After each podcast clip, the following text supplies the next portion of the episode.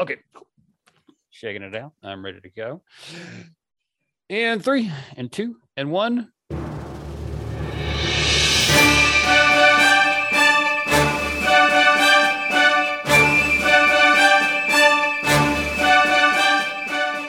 Welcome back to Matthew McConaughey's podcast that he's never heard of.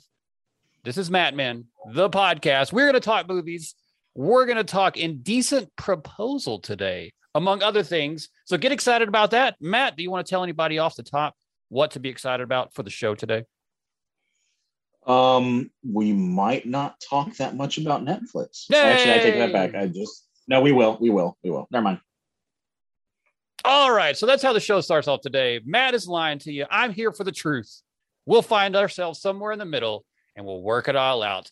This is the show where we talk about movies and all things movies, business, good, bad, and the rest of things. Matt, I'm just going to dive right into it. Start right off at the top of the greatest news slash the worst news in the history of news. They're doing a Roadhouse remake. Matt, let's start first with the original Roadhouse. Where do you stand on the Patrick Swayze version? Okay, so it's kind of hard to talk about a movie like this because it comes from a time with different movies. It comes from a time of uh, stuff like uh, Tango and Cash. You yes, know, indeed.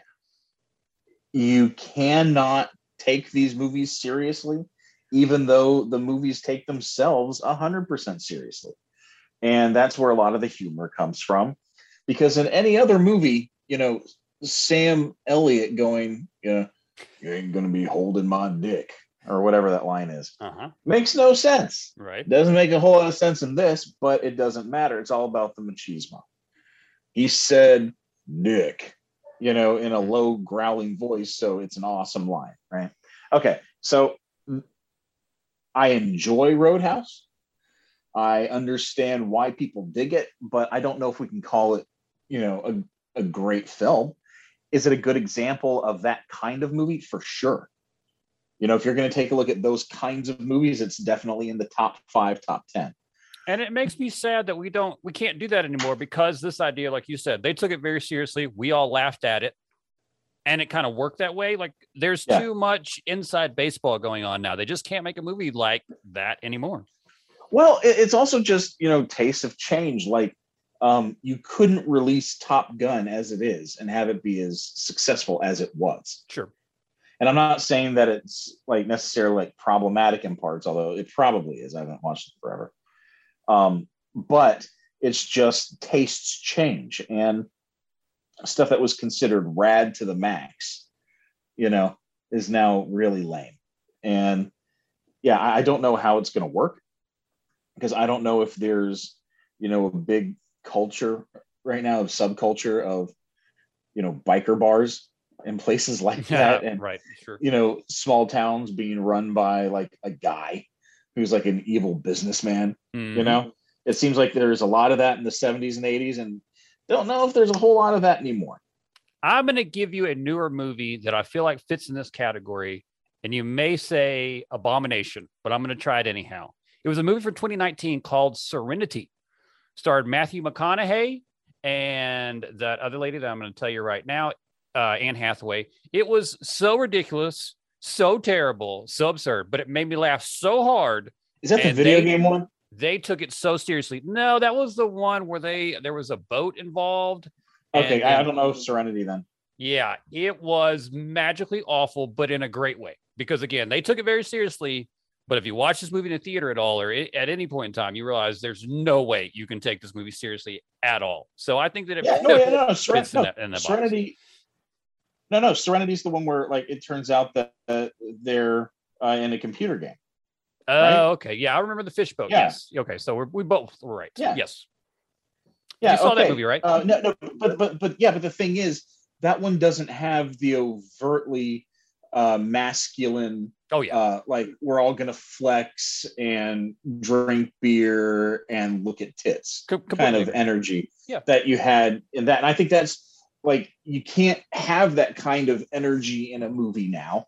You know, a movie where it's like, you know, a Hooters came to life Mhm. you know, because that's kind of what uh, you, you know, Roadhouse is. Yep. Um, so it's like if you remove that from the equation, it's not really Roadhouse anymore. And who are you going to get that's going to be cooler than uh, Swayze?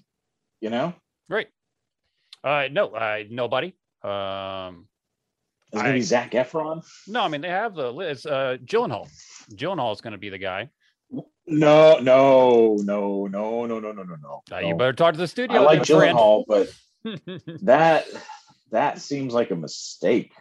It seems very weird. Doug Liman is set to direct. Uh, Go is one of uh, my favorite Doug Liman movies, but he did uh, Live, Die, Repeat, among other things. He's a really great director. So it is interesting for these two people to take on this task, this Herculean task, I think, of being able to remake this movie, but still have the same energy as the first one, which I don't, like you said, I don't know how you can do that in 2021.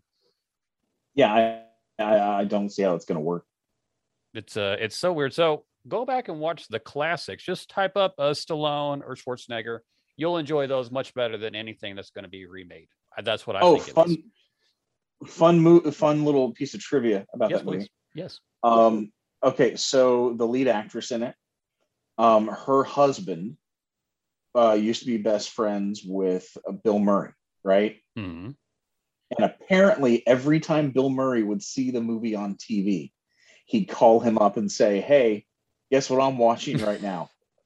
I'm watching Patrick Swayze bang your wife." Excellent. What a good guy that Bill Murray is. What a what a sweetheart. I heard news this week, and I'm kind of curious how you feel about it because I don't think that you were part of this really before.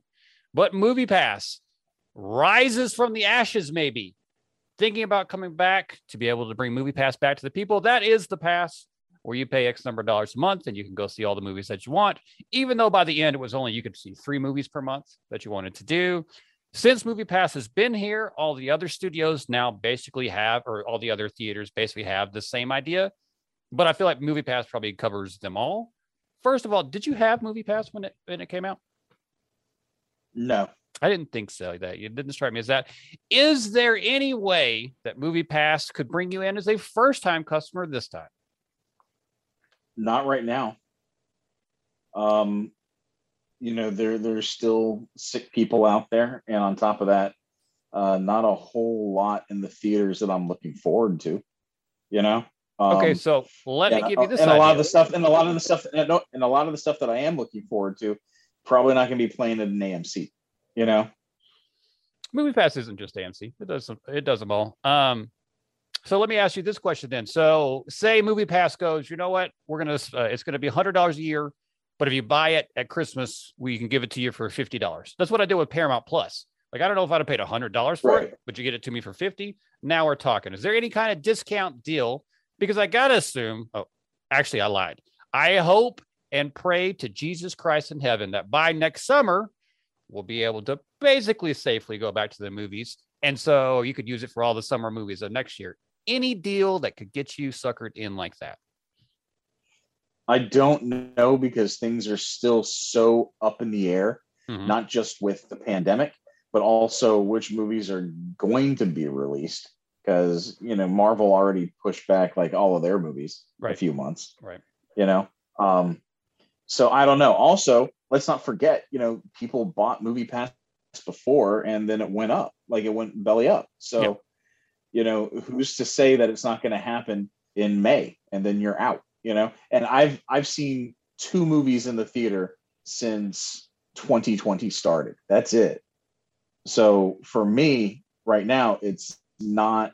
I don't. I don't think they're going to be able to get me back again, especially with like a slate. Like my wife and I last night, uh, our kids were at my mom's, and we were like, "Oh, let's see what's playing," and it's like, not, eh, eh, nothing I'm really dying to see in the theater.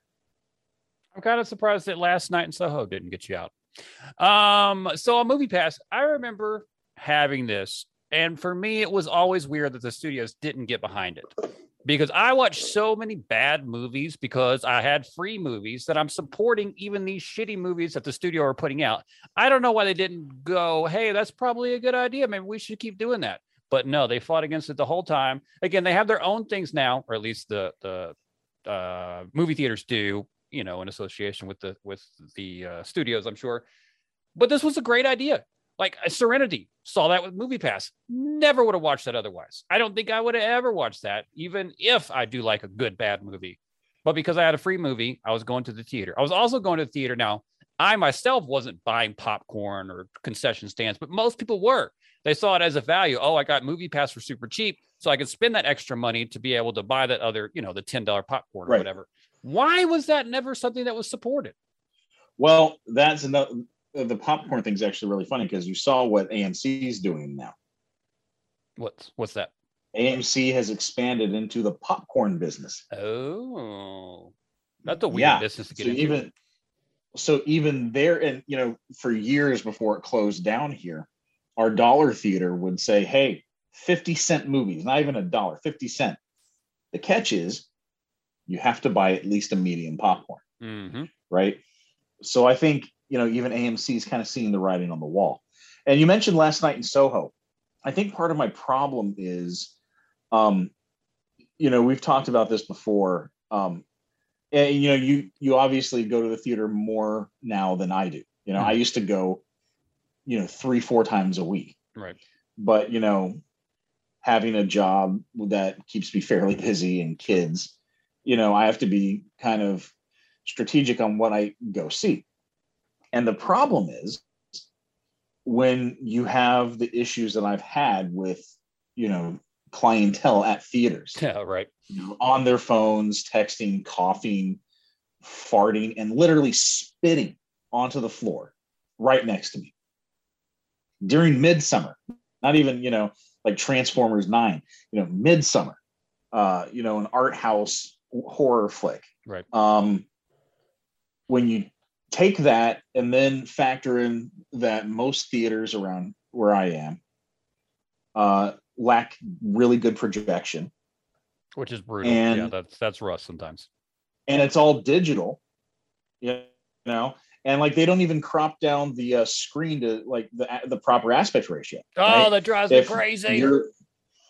you know so it's just you know empty empty screen right so if you factor all that stuff in uh and i'm not seeing it on film like you know when they had um once upon a time in hollywood on film that's something i didn't want to miss because it's it's different i Right. can't get that at home but i've got a very large nice 4k tv in my living room and if i sit middle or back at these theaters that already have small screens it's going to look the exact same as if i'm at home I love that we continue to disagree about this, and and I most people are your way completely. I completely understand that. I respect that. No problems at all. But for me, even if there's four people in the theater, I love to be there to feel that energy of the people and to see how they respond or where they're laughing. And I, and do, I know you the do thing too. is, I do. I do too. It's just the people have ruined the experience. Right.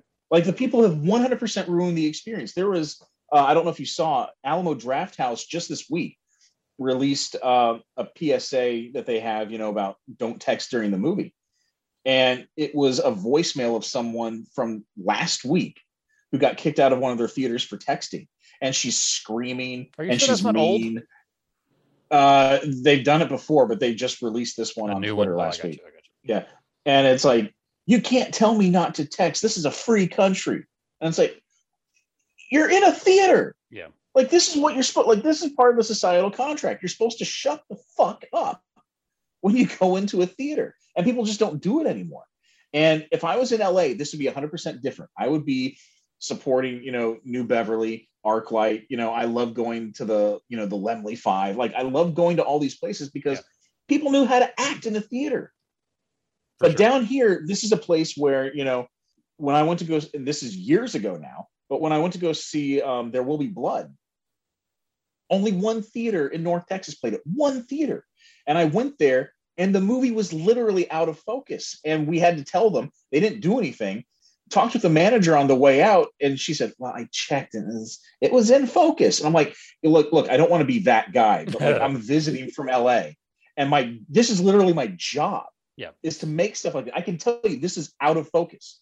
This isn't like soft film you know it's not not just old lenses. This is literally out of focus. And she's like do you want a rain check? It's like no i'm never coming back here. Oh yeah. if you can't tell me If you can't look at it and know that it's out of focus, then why am I ever going to come back here? And it's t- not really her fault. She's you know, she was young, but it's the it's the lack of care, you know. And mm-hmm. yeah, like I, I love going to the theater. I miss those great moments. I was talking about this with my wife literally last night. But the the people here are so terrible that it has driven me away. Again, I went to go see Jurassic Park with my kids. It was the last movie I saw in the theater. It was back in J- July. The guy who sat right next to me slept through half the movie and snored. he fell asleep before the movie started. he was with his kids. Like, how do you fall asleep during Jurassic Park? Right. It's Jurassic. Oh my god. Yeah. That's sorry. Crazy. Sorry. I don't. Uh, I don't miss Texas at all. be honest. Yeah. So you know, Movie Pass would have to. If if things were different, if this was like the early mid 90s and you had a million movies coming out every week yeah. that were awesome. Yeah I, I do that. Early 2000s still lots of stuff i want to see but right now there's hardly anything out that i want to see. And when we talk about contenders for this year's uh oscars it is a sad list. It is a really sad list because before it's been like how can you only narrow it down to 10 there's so many good movies. And now it's like uh, we might got three. I don't know about that, my friend. Let us talk about the Oscar race. People are beginning to discuss things. We kind of know the schedule um, from. Have you seen? Have you seen the variety list? I have not seen the variety list. Let me click on over there while we talk. Um, yeah, there are some movies for me. There are some movies already that I think are worthy of that. I think that One Night in Soho is definitely one of those movies that I was really impressed with. I mean, I think we can go sight unseen and say Licorice Pizza is going to be Oscar yeah uh, worthy well, for sure. varieties varieties list right now for contenders. Number one is Belfast. Okay, I haven't seen that yet, but I heard good things. Power of the Dog, which is a Netflix movie. Mm, snooze on that. King Richard, which I'm really excited. Um, I think they're just that. going with that. I, I'm, I'm sure it'll be good, but I mean, it looks kind of you know yeah. Uh, I mean, Doom, yeah, it's going to be one of those British. movies that's like um, Walk the Line. You know, it could be like that, but I thought that was a good movie too. At least Walk the Line has you know some some music in it, you know. But I, it's it, it seems like one of these movies where it's like, okay, you know, we we we've seen this before, you know. But may, uh, maybe I'm wrong.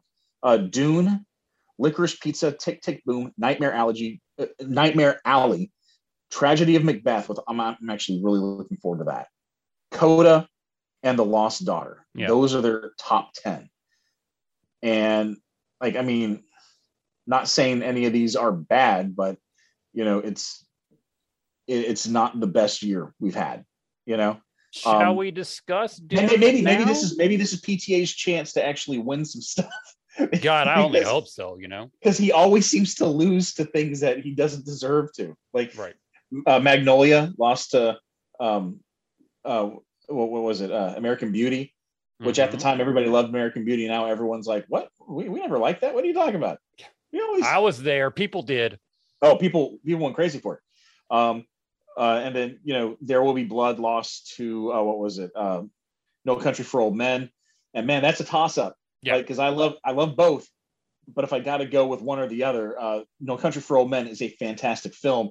There Will Be Blood is like the great American novel. Like sure. that is that's one of that's up there with Citizen Kane. I know you don't like Citizen Kane, but that one is up there. It's like, you know, if you're a film student, you need to watch this. You know, for sure. Um, the Master. I don't know how everyone in the Master didn't win nine awards each because those are like the greatest performances ever put on film. But this guy never seems to win anything. maybe this year being kind of a, an off year due to the pandemic and everything, maybe he'll actually take home some stuff because this guy has earned it at this point. Oh, for sure. For he sure. has so earned it. Uh, so let's let's talk Dune a little bit. Uh, you know, not good or bad, but for me, I really thought that. Um, okay, uh, precursor to that, these are not my kind of movies, so I'm not the best person to be judged on that. But I think in a little ways I am because I could have turned this movie off immediately if I didn't enjoy it. I didn't get to eat food before I went to the movies because my local theater didn't have pizza on Mondays. It's just Tuesdays and the weekends. Nobody told me about that. So I was uh, my belly was empty and I was a little nervous. I was like 30 minutes in, if this doesn't work, I'm leaving. I made it through the whole thing, and that to me is at least at least saying something. I know to say a movie I made it the whole thing isn't really meaning anything, but I felt like that it worked. I think a lot of levels that it worked. Am I looking forward to the next one? I mean, I'll probably watch it, but it, I'm not that excited about it. But I thought it kind of it kind of worked.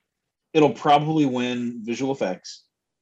Um, it'll probably get nominated for uh, music, sound design, sound editing, um, costumes, cinematography. It might win some of those. Um, I, I'm, I'm, it might go up for like best adapted screenplay, but I, I don't think it deserves it. No, Um, and he might get a best director nom, but I don't think he's going to take it home. no. Um, but uh, you know, th- there are other movies I've seen that, you know, uh, big budget movies that I liked a whole lot better. Um, I just watched Shang uh, Shang Chi, and I thought that was a little long, but uh, overall it was a lot of fun. And as someone who loves martial arts movies, it's been a while since we've had a straight up martial arts movie It really has been. which which that was. Um, I, I dug it. It was fun. Um, but yeah, I think Dune's going to get nominated for probably like twelve or thirteen awards. Like it's just going to go up for everything because it, it seems to have that kind of response right now. Um, but whether or not like it might it might win it might win cinematography. Hmm. Um, but then you know we're getting into that. Remember when Life of Pi came out and everyone's like, but most of cinematography is digital. Yep. How does this win? And I think we've moved past that to where even though a good deal of what's on screen might not be real, you know, people aren't seeing it that way anymore. Because we are in a down movie year, and I've seen this before, and it's going to make me sad. But I'm going to tell you right now, you better watch out for this Tick Tick Boom movie because Yeah. musicals are the thing. When the movies aren't great, people love to go to the musicals, especially right now. Everything's tough, and we're going to go to you know some. Then how do you thing. then how do you explain? Yes, how do you explain? Yes. Um, it wasn't a failure, but I don't think uh, uh, what was it? In the Heights did what they wanted it to. Although I thought it was a fantastic, fantastic movie. Everyone's already seemed to forget about it. And then we have Tick Tick Boom, and right after that, we've got uh, West Side Story. Oh, I forgot that was coming. Boy, I couldn't Well, care and less. West Side anything in my Story- life. I think it still holds the record for number of Academy Award wins, you know, for the original. Yeah. And now you're having Steven Spielberg remake it. and I mean, I don't know if it's I don't know if like how it's going to compare to the original. All I know is that the trailers they've released, like the visuals are incredible. You know, when you have the internet going crazy over just one shot from the trailer. Yeah. You know, um, that one I think might take some of the heat away from Tick Tick Boom. The one thing that Tick Tick Boom will have going for it though is the fact that it's going to be on uh, uh, Netflix. Mm-hmm, You know, mm-hmm, mm-hmm. but then again, is West Side Story Warner Brothers? It is 20th century.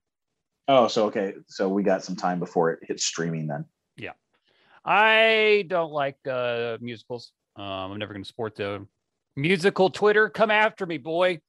You want Yeah, some? you're wrong on that. You're wrong on that. No, I, I, I'm, I'm not. I'm not bagging on him. I mean, I can, but I'm not today. Today, I'm just saying, me personally, I don't enjoy them because it's fucking weird that you're living a, a regular life and then everybody starts singing. That's never not going to be weird to me, and I'm not going to change my tune on that. Another movie, You had to have been the most depressing kid. yes, and Yeah. I, I'm kind of interested about Spencer. Spencer's going to be the one that I think that is on this list. It's, it's on 20. It's all the way down at 20. But I think that's yeah. the one on the list that really has some legs. I'm really interested to see what uh, Kristen Stewart is going to do with that. She's one of the greatest actors working right now. Um, and that's going to be really interesting. House of Gucci looks banana cakes, and I'm all for that. I love a good. Isn't banana already cake. out? House of Gucci? No, it's out on the 24th. Oh, okay, because Spencer's already out. Yeah, Spencer's out. House Yeah. of Gucci end of the month. uh, Spencer, I, I think she'll probably get a nomination and maybe for like costumes, but that that might be it. Yeah, We'll I think she'll be best actress. I think she'll get some nominations for that. If and it looks like I lied. anything's House, gonna- of, House of Gucci came out this week. I'm sorry. yeah, if anything takes um, cinematography away from Dune, it'll probably be um, Macbeth. Yeah, that makes sense. Like every shot I've seen from Macbeth so far, it's just, oh man, I want this like framed on my wall. Like it's gorgeous. I'm going to skip the next thing that we had there. We talked a little bit about Shanghai. It's so people, the internet just lost their minds over PTA this week because he said he liked Shanghai and Venom. People are so silly. It doesn't matter. Those are If fun movies, anything he has a about it- family. Well, not just that. No, no, not. It's not even that. People act so weird. Like he and Quentin Tarantino haven't been talking about movies like this for years, right? Like Right. Tarantino said, like his favorite movie of I think 2003 was uh, Alien versus Predator. Yeah. you know, like he loves him some trash, and if you watch his movies, he makes elevated trash, which is great. For It's sure. pulp fiction, right? So people aren't getting this, you know. But PTA in his commentary for Boogie Nights, uh, I think it was yeah, I think it was his commentary for Boogie Nights said that he went to uh, NYU and he was only there for a few days. And in his first class, the professor said, "Listen, if you're here to write Terminator 2, you can leave now. We're not going to write Terminator 2." And he said he thought to himself, "What's wrong with Terminator 2? I I like Terminator 2. Right. What if someone in here really wants to make the next Terminator 2? Why are you telling them not to follow that?" So he felt it was kind of BS.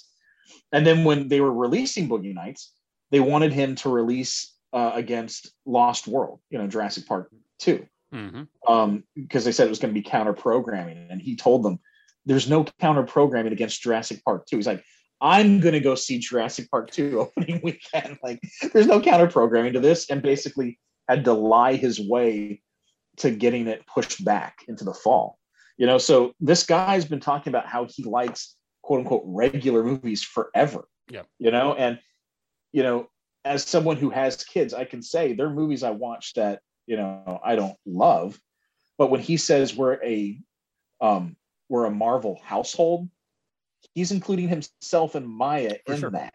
Definitely. You know, and what is wrong with enjoying like there have been 24 Marvel movies and like five TV series, and they're all good. Like only one of them's like like they're all they're all at least base hits, right? No one has sw- has uh has struck out yet. You know, like they haven't released like a Batman v Superman level kind of critical bomb. You know, Sure. and over 15 years, that's amazing. So yeah, why wouldn't he like? Everybody likes them. That's what they do. They're in the business of making movies that everyone likes. Right. Why wouldn't he like them? People just need to get over themselves. Maybe even Vincent Gallo saw Venom this year. I don't know. Hey, let me ask you a question. Whatever happened to the indecent proposal level movie? Have that just been phased out completely? Are they other places that I'm not seeing them? Why do we not get these anymore? And will we ever get them again? Okay, so you know, I, I I I talked to you about this the other day because for some reason some clips from it popped up in my timeline, right? Mhm. And I started looking at it. I'm like, oh, this is you know, this is a fun movie, like as in you don't see this kind of movie anymore. And then I started doing a deep dive on it. And let me just go through some facts. Okay. Indecent Proposal came out in April, beginning of April of 1993 Oof. in today's money, it made about $507 million. Jesus. right? Okay. And the thing, and the movie cost 18 million at the time. That's like, like almost 40 now, you know, which is moderate size. Right. And all of that went to the three leads. You know, that the movie, the, the money obviously didn't go anywhere else. Um, so okay. Came out the beginning of April. In between the beginning of April and beginning of June. So two months Mhm. here's what came out The Adventures of Huck Finn, Cop and a Half, Sandlot, Sidekicks, Benny and Joon, Boiling Point, Indian Summer, This Boy's Life, Who's the Man, Dave, Dragon, the Bruce Lee Story, Much Ado About Nothing, Lost in Yonkers, Hot Shots Part 2, Sliver, Menace to Society, Cliffhanger, like Water for Chocolate, Made in America, Super Mario Brothers. That's in the two months when it came out, right? Yep. and it made $506 million. And you're like, well, movies were out for longer. Maybe it had some legs. Except two months after it came out, you had Jurassic Park, which made over a billion dollars in today's money. Yep. And the rest of the summer, you had Last Action Hero, Dennis the Menace, House of Cards, Sleepless in Seattle. What's Love Got to Do with It? The Firm, Son-in-law in the Line of Fire, Rookie of the Year, Weekend at Bernie's 2, Free Willy, Hocus Pocus, Another Stakeout, Coneheads, Poetic Justice, Robin Hood Men in Tights, Rising Sun, So I Married an Axe Murderer, The Fugitive, Searching for Bobby Fischer, Heart and Souls, The Secret Garden, Hard Target, Man Without a Face. That's not comprehensive. Those are just the ones worth mentioning. Yep. So in five months' time, you have huge movies coming out, and this drama about adultery and you know love One million dollar proposal. made half a billion dollars Yep. in the midst of all this other stuff and all of these movies made tons of money right mm-hmm. first of all you don't get movies like this released into the theater anymore you, you, you really don't You know. like house of gucci kinda maybe but it's based on a true story so that's different right Kind of cheating. Yeah. And that even seems to be a little bit of a comedy like a black comedy you know this is just a straight up drama It hmm. is a melodrama. Something like this would be like Marriage Story and go straight to Netflix now. It would not make the kind of money that we saw it make. Period. How how much in 1993 would you say the cast had to do with the amount of people that went to watch it? 100%. 100% of it. Yeah. Because star power, Anthony Mackie said this a few years ago. He said, No one goes to see an Anthony Mackie movie. They will go to see The Falcon. Yeah. You know, they're not going to go see a Ben Affleck movie. They're going to go see Batman. Star power isn't what it used to be, obviously.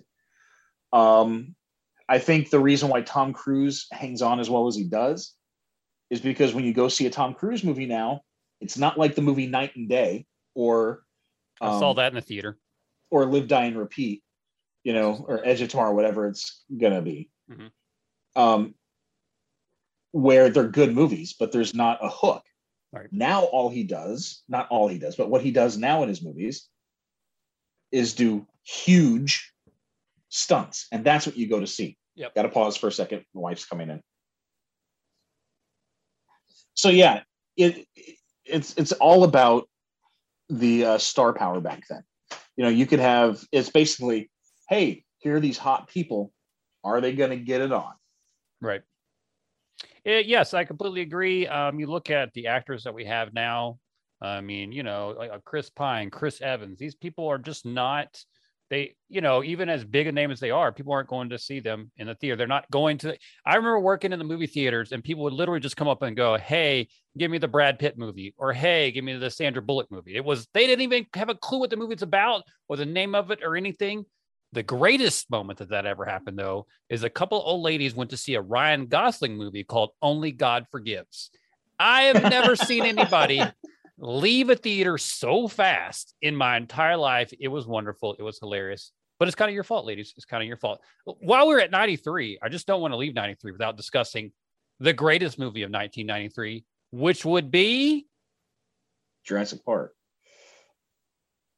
I can't List. I can't say no on that.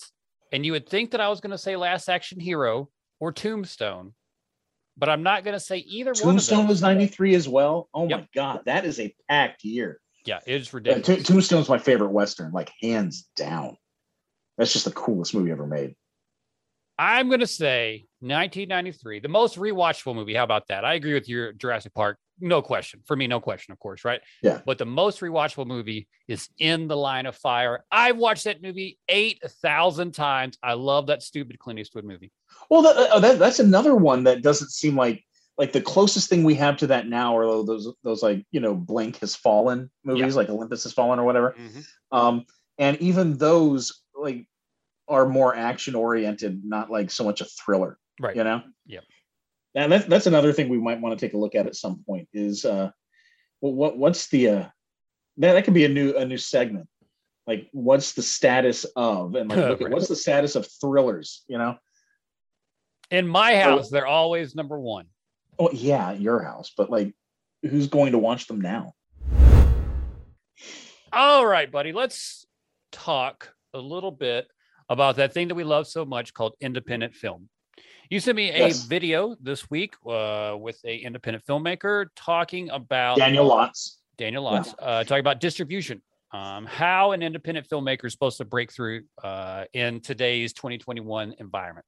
One of the topics that he suggested was releasing, making it for as cheap as possible, and then releasing it for free. I want to kind Okay. of start right there and kind of talk about, you know, you're in the process of making a movie. Like, what do Yeah. you think about when you think about giving it for free?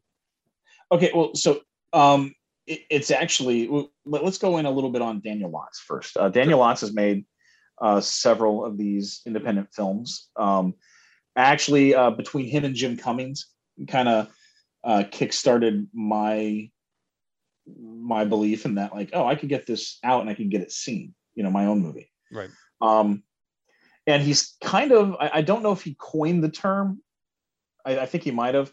Folk filmmaking is what he calls it. So folk filmmaking, like you said, it's smaller films, and they get released for free online. One of the cool things about releasing them for free online is that you get to control literally all aspects of it and um, kind of do what you want with the music Yep. too, which is fun. And you know, with things like uh, they have tips now on YouTube to where people can tip you. You know, you can rely on that for income or merch. The cool thing is with YouTube, you can get your movies seen by anybody and everybody.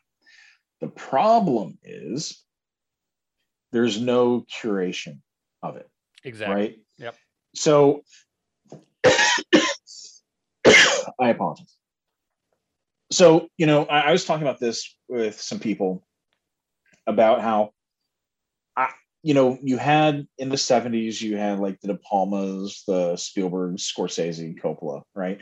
You had this group of young guys, Mhm. basically like they're the new voices. In the 80s, it was uh Did you say Um, De Palma? Don't you ever leave De Palma out of that discussion? I said he was the first one I Okay, mentioned. okay. Shut up. Uh, uh, in the 80s, uh, you know, one of them was um, even even and okay, even though he made movies in the 70s, Carpenter basically owned the 80s. For sure. And then and then you add uh, someone like uh, Robert Zemeckis to it, and you know those are some of the big and um, uh, let's go with Landis and Joe Dante, and those Yep. were some of the big voices of the 80s. the voices. Right.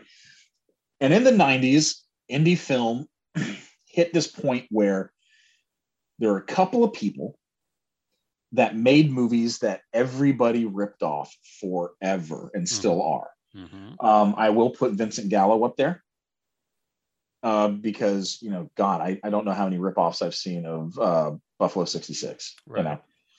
But Clerks, people are still ripping off that. Um, Reservoir Dogs, you know, you have that batch of filmmakers and Mhm. uh, these people who didn't even go to film school now, you know. Um, you add Kevin Smith, who worked at a convenience store, and um, Tarantino, who worked at a video store. Right. And then all of a sudden, they blow up, and their first movie is huge, right? And I was talking with a, my buddy Sam about this, and I know he listens to the podcast. So, hi, Sam. And he was naming all of these people now who have gotten big from indie film. And it's like, yeah, what happens now usually, you'll have someone who makes uh, an indie film, they get it into a festival, and then immediately they're thrown into a big tentpole picture like Colin Trevorrow, you know, going from this tiny little movie most people didn't see, and all of a sudden being given Jurassic World, Right. you know, and that ends up being one of the largest movies of all time. The David difference Lowery, is- Puff the Magic Dragon. Right. The difference is majority of people don't see that initial work and their voice is kind of I don't want to say stifled a bit, but we don't see them naturally grow, right? Yep. Whereas before these people's early works hit huge and you know their voice continues, right? And I think we've kind of lost that. PTA. uh, So- you know, we've talked about him plenty today, but you know, a perfect example. Right. And even though, you know, Boogie Nights was a second movie, his first movie was kind of taken away from him, Yeah. you know, and uh, so you can kind of consider Boogie Nights to be his first one. And that thing, you know, hit huge. Yeah. I may go watch So it later today. Yeah. so, um, you know, one thing, you know, about independent film right now is that it's kind of a great time because there's so many movies being made. The downside is there's so many movies being made. Mm-hmm. How do you the- figure out what to watch? You know, who to watch? Yes, all that stuff. Exactly. So one of the cool things I think about folk filmmaking is that first of all, like Jim Cummings says, you need to keep the rights to your movies. You know, like he said uh, with Thunder Road, they self-distributed the whole thing, and he calls it his retirement plan because every time they release a new movie, people go back and they Mhm. get copies of uh, Thunder Road. They stream it, and he says it's just constant revenue. You know, not might not be huge, but he owns it, and 100% of it comes back to him. Right. So, you know, and if I think if you, I think that if you attach yourself to something like folk filmmaking, which I think is probably the closest thing we've had to a film movement in a while, like Dogma 95. Yeah. If you attach yourself to folk filmmaking, you do have a little bit of a built-in audience. And when those people see it, they will spread it. So I think something, a movement like folk filmmaking can be a very positive thing. Um, and you know, I've thought about releasing it that way myself, but it's kind of scary, you know, to say, hey, I've spent all this time and money making Sure. something. So I'm just going to give it away and not get anything in return. Um, that's a little bit that's kind of scary, but that also feeds into what he was saying: make your movies cheaper, Mhm. you know. And I, I think that if the story's strong enough, you can kind of hang with technical limitations. Like I went to go see That's true. uh, 28 Days Later at the ArcLight, and that movie was shot on non-anamorphic XL1, baby. video. Right. Like the XL1 didn't even have as high a pixel count as the Sony PDX10. Yep. Right? Yep. and it looked like it did not look good projected on the ArcLight but the movie itself the framing the the performances everything was so good i kind of didn't care Yep. and i think people will hang with you if you focus on the right spots um, but again what's the point of that if it's not going to get seen and more and more it seems like festivals might not be the best place to get things seen anymore I'm pretty apprehensive about festivals in, in, in the Yeah. 2021 day and age. I watched a movie, There's a so many. movie this week, and uh, I'll talk about it in a second. But one of the things that I really liked about it, it was 62 minutes. And so I wonder if, as far as indie filmmakers go or smaller films go, we should get out of this idea that your film has to be 85 to 100 minutes or whatever. This story was told perfectly in 62 minutes. Boom, in and out. It looked like a feature film. It played like a feature film. It was all those things, but you don't have to add that extra 20 minutes. You know, uh, being able to just do a little bit less footage, if you can tell your story in that amount of time, I think it's advantageous for uh, a lot of Yeah. the young filmmakers coming. Well, there, there are a couple of things. One, you know, I, I think the idea of what a movie is, you know, is changing very rapidly. Um, you know, uh, excuse me, with TV being so popular, it's not really like a TV show anymore. It's just a long movie. Yep. Right. And then 2020, one of the scariest movies I've ever seen came out, and it was made during the lockdown. I've talked about it before, called Host. Yeah, that was only like 60 minutes, wasn't it? 60, 65? 56 minutes. There, yeah, there you go. Yeah. Any longer, and it wouldn't have worked. I watched it and I'm like, this is this is absolutely perfect. And I think since you know you no longer have to worry about commercial breaks, and since you know you're not a lot of these movies aren't being in a theater because I think the whole two hour thing is Theater time. you factor the time you get up, go to the theater, you sit there for an hour, it doesn't feel like you got your money. Yeah. Two hours, yes. So I think a lot of this can start changing. And um, I, I don't think a lot of people realize that the cutoff for feature film is only like 43 minutes. Like technically, if it's over 43, it's considered a feature film. Right. I think it's been something that some people have done. Um, I can think of Richard Kelly's first film was 60 minutes, and that's how come he got to do Donnie Darko. But it's few and far between because it's such a hard sell. Like people uh, before the time that we're in now would have said, "Well, why don't you just add an extra 20 minutes onto it, and we can do it in a feature film?" Blah blah. You know that that was always the thinking, the mindset on that. The movie that I watched called Anonymous Animals, and it was about the conceit. And I think that there's so many interesting conceits that you can do nowadays that you don't have to worry about extending it out. I was all in once I heard what it was about. I was like, okay, let's do this. Let's let's you know, I, am interested to see how you put this together and completed it. But I didn't go, hmm, I wonder what this story is going to be about. I wonder how the character arc is going to be and stuff. And it never came up. I never thought about it while I was watching the movie, and I thought that they they did such a great job on that. So I many independent filmmakers can do that. I mean, I think the voices that we have now have been in this environment for so long that they can tell such interesting stories that weren't either able to be told before or just weren't happening before, you know? Yeah. I'm excited about the future of independent filmmaking, even though it does sound seem a little down right now. I like the idea of releasing it for free. You just got to be careful on the front end that you're not, you know, spending yeah. all your money and you know going broke on that and stuff. If there's some kind of yeah outlet, like if there was some kind of a group of people that would put money in for these kind of films, that would be really cool too. That's all I've got on the idea. I don't have anything deeper than that. I mean, A twenty four. That's how they started. And exactly. Then, yep. Um, the the one place where independent films are better than most you know well-funded movies uh, is horror you know yep, um and especially like overseas you know like small budget horror and that's kind of what blumhouse is doing and kind of knocking out of the park with. They're keeping their budgets super low. Like i think uh invisible man cost like 18 million or something. Yeah. Made like 200 yeah like that's that's what you do right? On the other side of the spectrum you do have to worry about a situation like Rust, where they did it, try to do it as cheap as possible, and then there were consequences to doing it as cheap as possible. And I think okay, that's well, different in a cheap way. Like they were cheaping out in different yeah, ways and yeah, just yeah. not spending a lot of money, you know.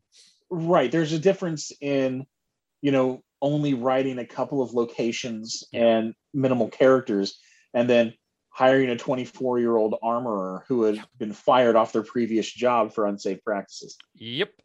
Yeah, and then Alec and then uh, Alec Baldwin making uh, you know 50 and then 250. Like if you're really interested in this project, you're not going to take all that money up front. You know, and I, how much of that money could have been spent on somebody that wasn't the, that inexperienced person? How many other unexperienced persons were involved in that? You know, they had walkouts before and stuff. So you just there's a fine line with being cheap and then being uh cost Smart. effective. Yes, exactly. Yes, yes.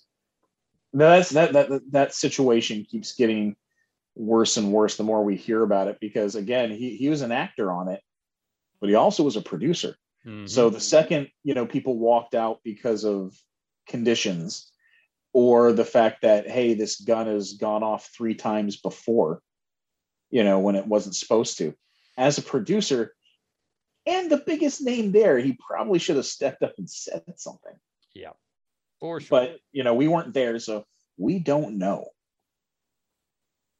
that has been another episode of Matt Men Podcast, the Matt Men Movies Podcast. I keep forgetting the new name of our show. I think we did a fantastic job today, other than the fact that my chair is very squeaky today. So I apologize to the listening audience about that.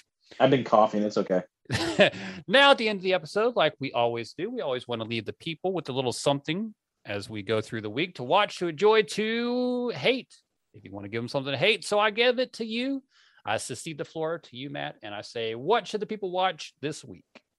Uh, if you haven't seen it, uh, Shang-Chi just and the Legend of the Ten Rings or whatever the title is just hit um, Disney Plus, and I for like I love um, old school Hong Kong action movies. You know, call them kung fu if you want, but you know, martial arts movies. I, I dig martial arts movies, and this is a martial arts movie first and foremost, and it's a lot of fun. And yeah, is it perfect? Nah, but like it, it's great. You know, it's it's it's good. And uh, yeah, watch that. Excellent. I like to give a new and an old. I'm gonna start with the old today. I'm gonna go back to 2008 to a movie called Doubt, starring Philip Seymour Hoffman. Um, the acting in this movie is like the greatest in the history of acting. Like they were, everybody was so good in this movie. I remember when it came out in the theaters, people had some problems with it, but I thought it worked. I think it still works. It was really, really good. If you want to watch some acting masterclass, go watch Doubt. And the new movie that I'm going to give you is Anonymous Animals. I, I just mentioned it. Anonymous Animals. The conceit is that what happens in a world where the animals treat the people like the people have always treated the animals. Oh, that'd be terrible. It is. Uh, it was so so enjoyable. Such an interesting idea. I uh, no dialogue. Absolutely no dialogue through the whole movie, which again is a perfect thing to do in a movie like that. The visuals of it, I thought looked really good. It didn't look cheesy or ridiculous. I do like that they stuck with just the animal heads, and the rest is just human bodies, so it didn't look too weird. You're not like having a deer walking around or whatever. Um, but yeah, uh, it's a French film. Anonymous Animals, very interesting. Go watch that as you were. It's a Gravitas Ventures movie, so they do put out a lot of good works over there. That is the end of the episode. I think that we are excellent. You, sir, are the best. I love having you as a co-host. Is there Same here. Left to tell the people before we go? Nope. Excellent. Go away then. See you. Later.